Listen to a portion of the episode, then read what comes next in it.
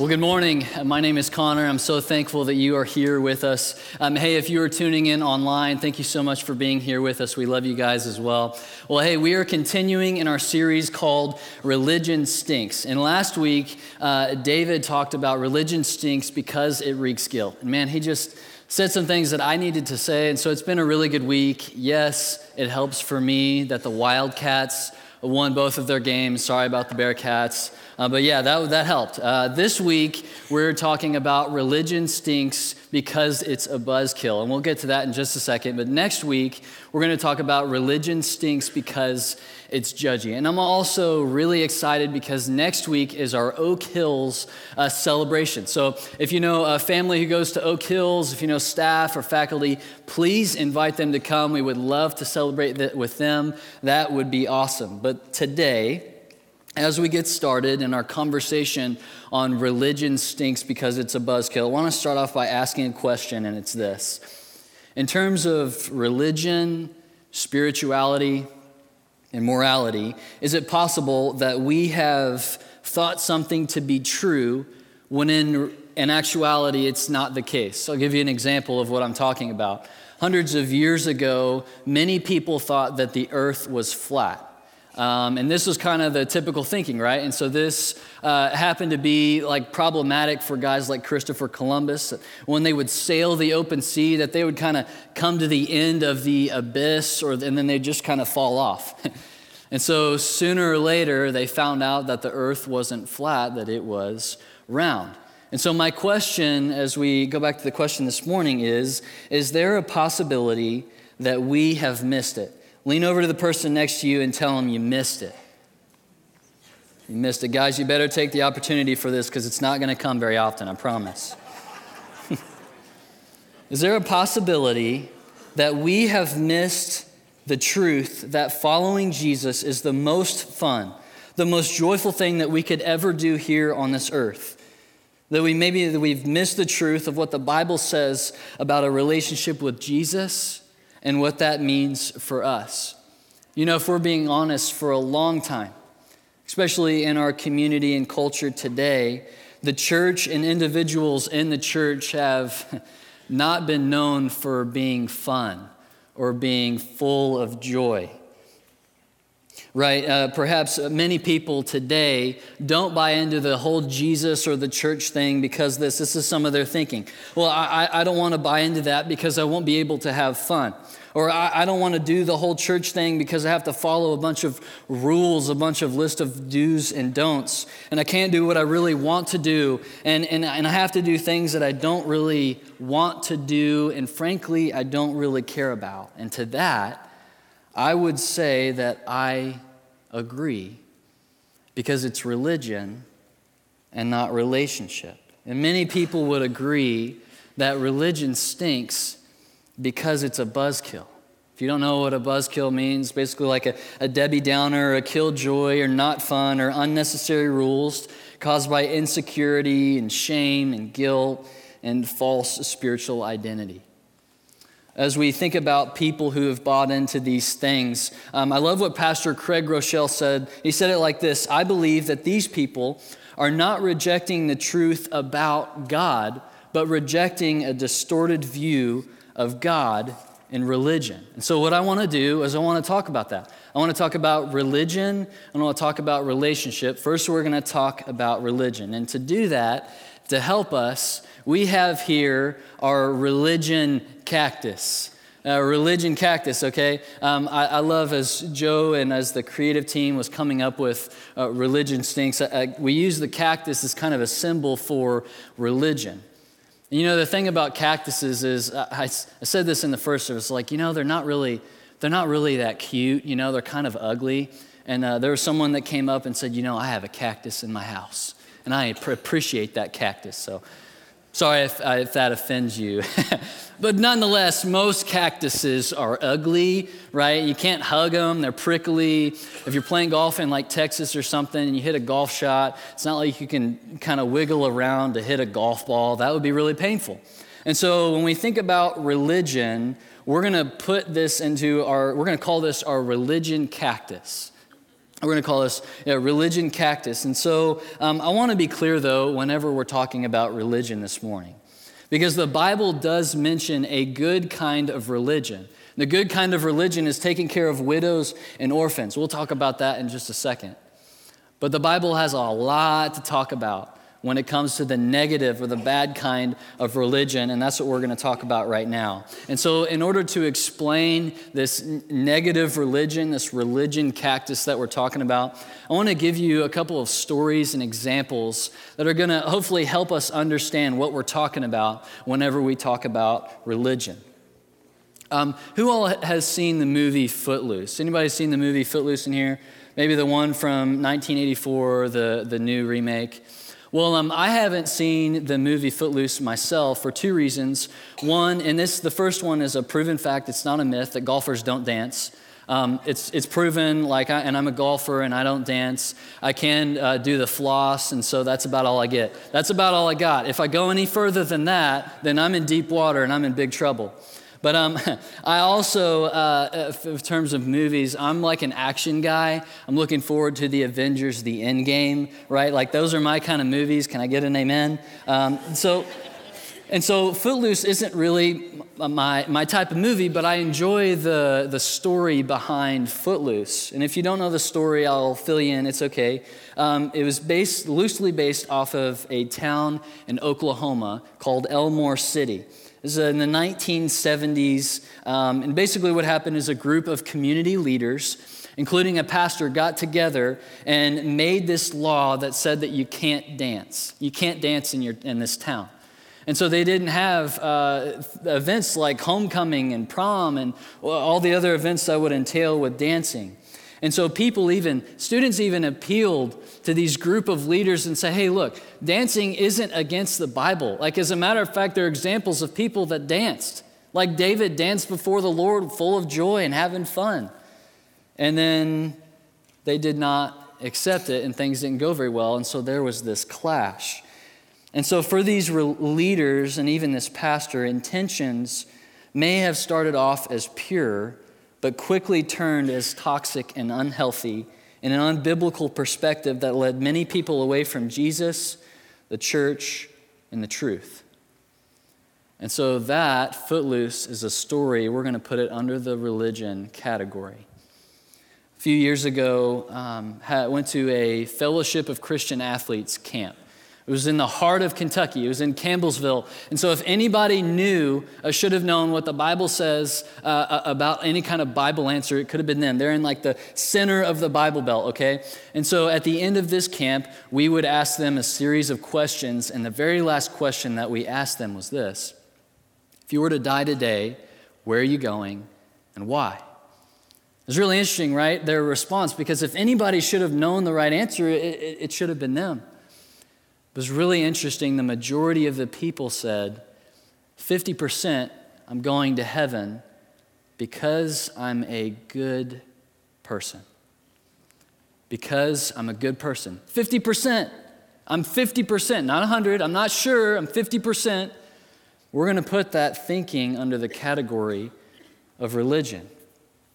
I was talking some time ago with a mother who had a son who went to college. And the son was pretty apprehensive about coming to church. And she had a conversation with them, say, Hey, what do you think about church? What do you think about this Jesus stuff? And the conversation that the, the, the, the, the quote that the student had, I thought was really interesting.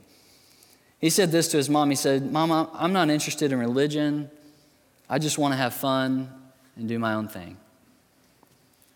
Now, I want to, there's a lot in there, but I want to pull out the idea that just because you buy into this church thing or because of uh, buy into Jesus means that you can't have fun. We're going to put that under the religion category. last example I'll share with you. Um, some time ago, I was talking with a dear friend of mine, and she was talking about a friend that she had recently lost. So uh, something happened to this friend, um, and so she was reminiscing over how she enjoyed being with this friend. She liked playing and hanging out with this friend, and she said something that kind of caught me off guard, because this person is connected, connected to spiritual things like church stuff, and she said, Well, I hope my friend's good outweighs her bad. And if that's the case, then that means that each and every one of us kind of walk around with these eternal scales of the balance, right? Like if, uh, okay, I'm, I'm even, but if somebody cuts me off and I kind of flip them the bird, then my bad kind of goes up a little bit, you know, and I'm, I'm kind of in the hole, I'm in a rut. So, you know, like I go to church and then I prayed before meal like two weekends ago, and so I think I'm doing pretty good, right? I don't know about you, but that, if that's the case, then that would bring me great anxiety. and if I messed up, which you can ask my wife Abby, is a lot. And so I, man, whenever I would mess up, that would bring me depression. Like I would want these things, I want my good to outweigh my bad. And so that kind of thinking we're going to put in the religion category. So I want to give you a definition of religion. It's man's attempt to appease or please God and earn his or other people's favor by working hard and being good enough. If you have your notes, you can write that down. It's religion is man's attempt to appease or please God and earn his and other people's favor by working hard and being good enough. Now I want to be clear that religion and relationship are two different things. They are separate. I want to be clear that the Bible does not condone this kind of thinking. The Bible always presents as a relationship. And so, as we move towards talking about relationship, I have these balloons here that we'll call our relationship balloons. So, whenever we think of relationship, we're going to go with our balloons over here, okay?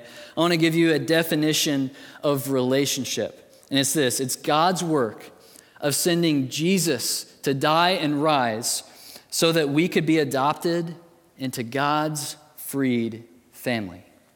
And what I want to do to talk about relationship is look at a couple different scriptures and we're going to pull that out of what that means for us and what that means as we walk in our relationship with Jesus. And so the first one is found in Galatians chapter 5. Galatians chapter 5, verse 1. Before I read it, I want to give you a little bit of the backstory behind this verse.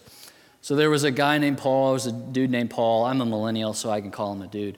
Um, but um, Paul was a church planner, uh, entrepreneur guy. So he'd go from region to region, town to town, and tell people about Jesus. And so people would come to a relationship with Jesus, they'd start a church, boom, voila, and then he would move on to the next region. Well, Paul came to this town, this region called Galatia, told people about Jesus, they started a church, awesome, and he moved off to the next town. Well, the problem was, is that Paul got wind that the church started to teach some kind of wacky things. There were some Jewish leaders in the church who started telling people, you know, Jesus is okay, but you got to be circumcised really in order to be saved. Circumcision was a, a thing in the Old Testament and in, in, the, in the old law that, but when Jesus came, he brought a new covenant in, so we didn't have to do anything in order to have a connection with God. And so Paul writes back to them to, in order to, like, hey, we need to get rid of some of this funky teaching going on. And he says this He says, It is for freedom that Christ has set us free. Stand firm then, and do not let yourself be burdened again to the yoke of slavery. Now, there are a couple of things in there. And the first, you heard freedom and you heard being set free. Well, Paul, what am I being set free from if I have a relationship with Jesus? Well, you're being set free from sin from guilt, from shame, from the old law, and from religion. And so some of you need to hear that, that you are free. And whoever the Son sets free, he will be free indeed. And so this was confusing for the Jews because they were used to these old way of thinking, the law. Uh, take, for example, the old, the, the, the Ten Commandments. Some of you maybe know these things. There's a couple of them like uh, don't steal, don't kill, uh, don't commit adultery, those kind of stuff. And so with Jesus, the law of the Ten Commandments is no longer to show us how good or how righteous we are, but to show us rather how much we need a Savior, how much we need Jesus. I don't know about you guys, but I haven't kept them. And so I need help. And so that's the whole point of Jesus.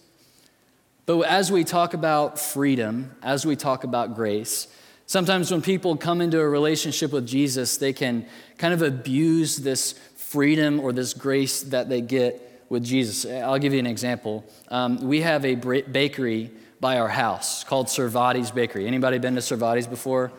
Oh man, Oh, their donuts are so good. Oh, it's like for a cheat meal, which means I can eat whatever I want for just a period of time.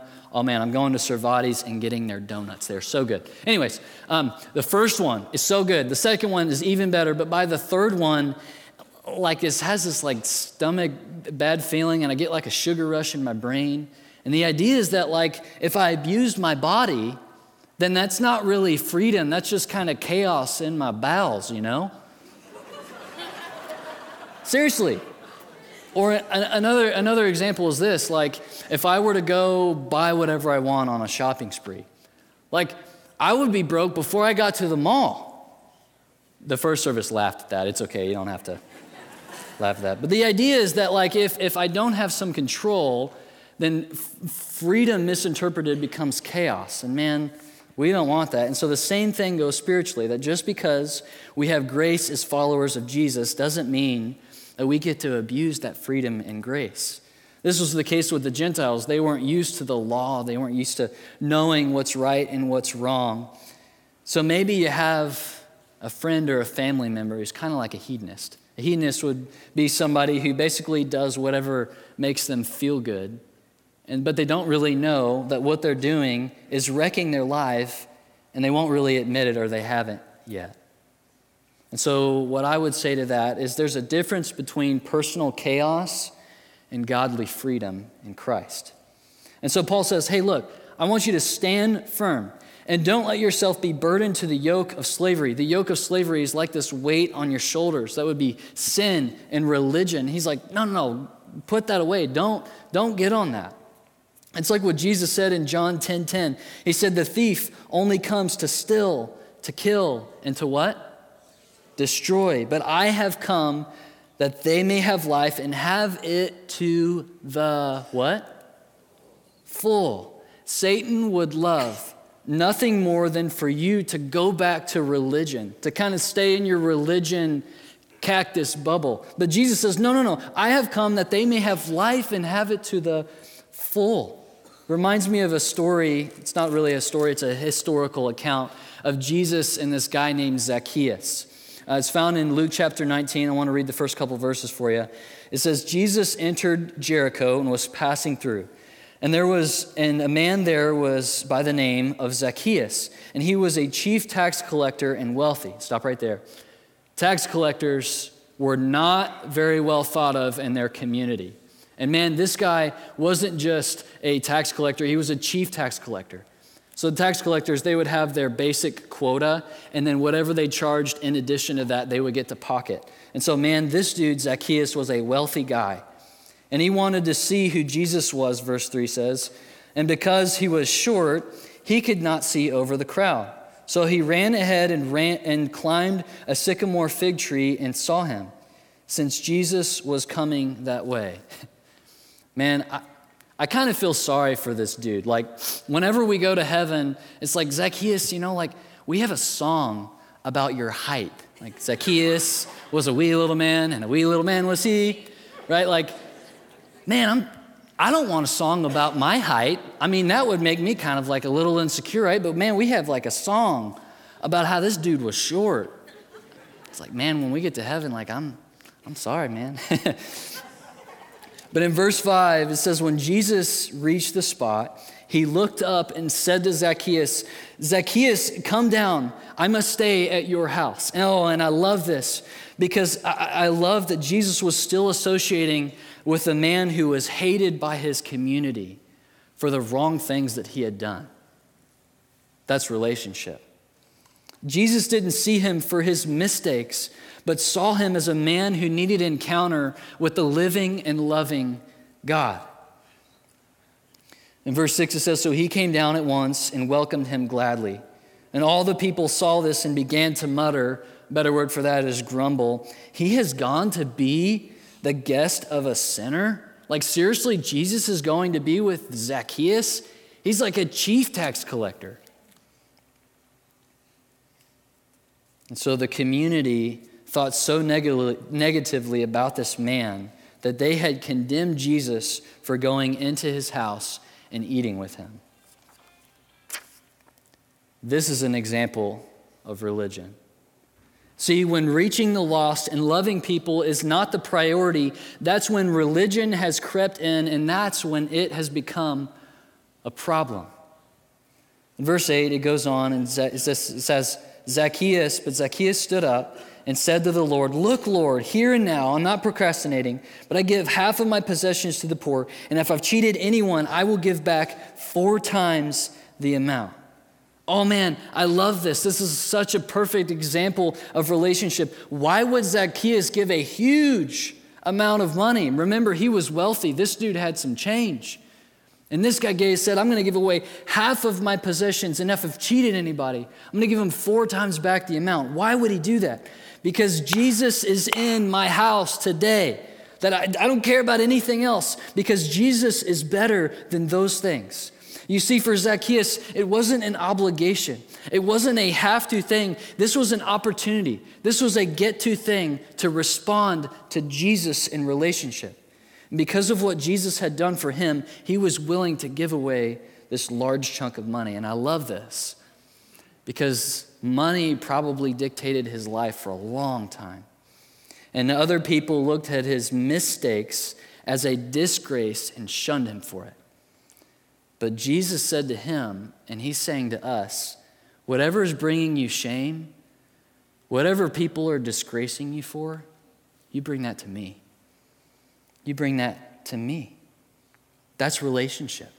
Jesus goes on in verse 9 and 10 and says, Today salvation has come to this house because this man too is a son of Abraham. For the Son of Man has come, has came to seek and to save the lost. Man, I love that. That is a picture of relationship.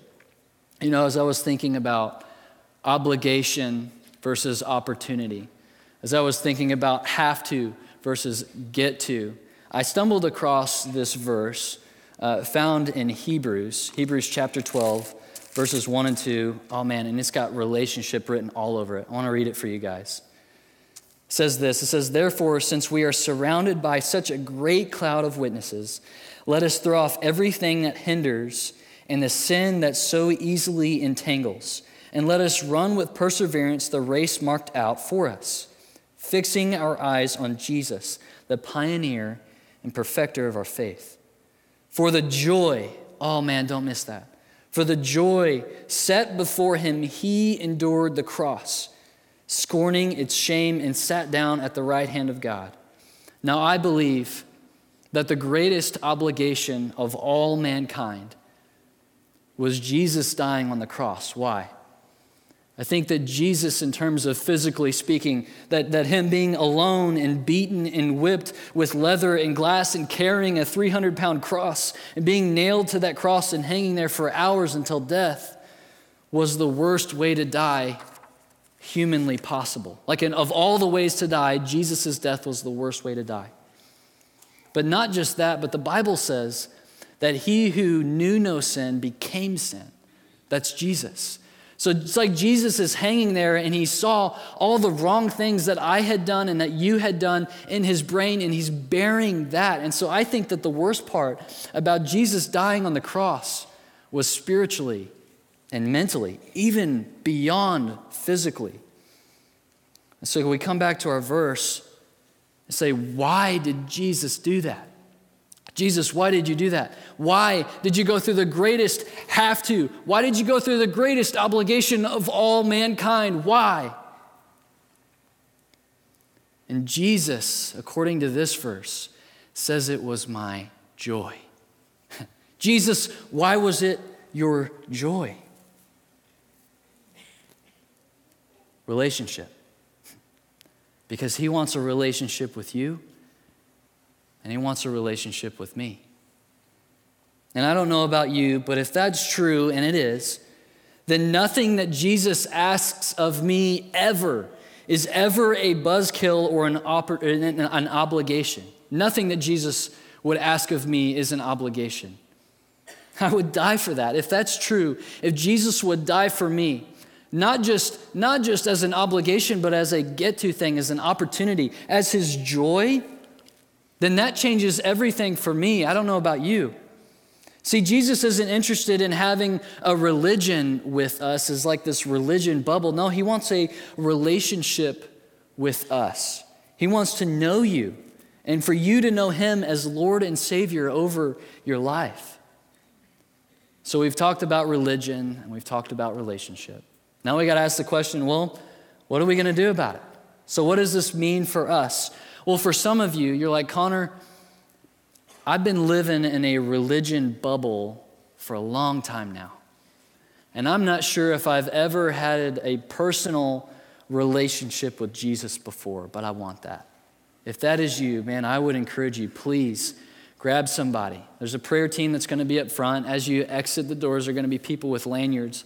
Please, before you leave the building, if that's you, don't leave until you have a conversation with somebody about that. Maybe you're like, you know, Connor, this is the first time that I've really understood that Jesus died for me. Like, I didn't get the grace stuff, and I'm kind of new to this faith stuff. But I want to start a relationship with Jesus. What do I do? Well, I would encourage you. I'd love to have a conversation with you. I'd love to connect you with one of our leaders and to take next steps for you in that. As a matter of fact, for both of those groups, we have an all in coming up. We have classes that are coming up just next week. Check out the website. Don't, don't miss it.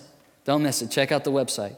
And some of you are thinking, Connor, I'm, I'm already in a relationship with Jesus, but you know, I'm, I'm ready to take the next step. I'm ready to grow in my relationship with Jesus. Well, if that's you, I would encourage you to plug in here at Whitewater in some way that God is moving, whether through serving or grouping or giving or whatever that looks like for you. I mean, I would encourage you to plug in. Some of you need to hear this. Some of you have been acting with spiritual prunes, I would say, for a long time. And if that is you, I would say that it is time to walk in freedom and grace that we have in Jesus. Walking with Jesus is the funnest thing that we have. We don't have to walk around as an obligation or as a have to thing. It's an opportunity. And so, man, I would encourage you, like whatever that looks like for you, go somewhere and spend time with God.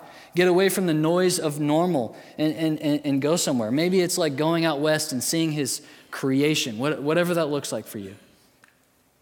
Here's the last thing I would say is that if people know you for what you are against more than what you are for, then that's probably a sign that you're living in a religion box. Social media is a big offender of this. Let me say that again. If people know you for what you are against more than what you are for, then that's probably a sign that you're walking in religion. And so, what we want to do, we've talked about it, is that we want to walk away from religion and we want to walk into a relationship with Jesus. And so, as we do that, as we come to our close, there's going to be a prayer team up front here. We'd love to have a conversation with you. Um, Laura's going to be over here for the three after, right at the bottom of this ramp here. Um, well, why, don't I, why don't we close? I will uh, say a prayer for you guys, and then we will see you next week.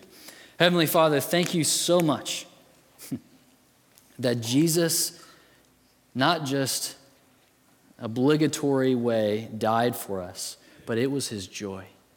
God, thank you that we can have a relationship with you. Thank you that we can have a connection with you. But God, if we're, if we're honest, there's so many religion bubbles in our culture, especially here on the west side of Cincinnati. And so, Father, I just ask, would you help us to walk in freedom in a relationship with you despite of everything going on around us? God, would you help us to rally together as a church family and encourage one another to grow in our relationship with you? We ask all this in Jesus' name. And everybody said, Amen. Amen. Thanks. We'll see you next week.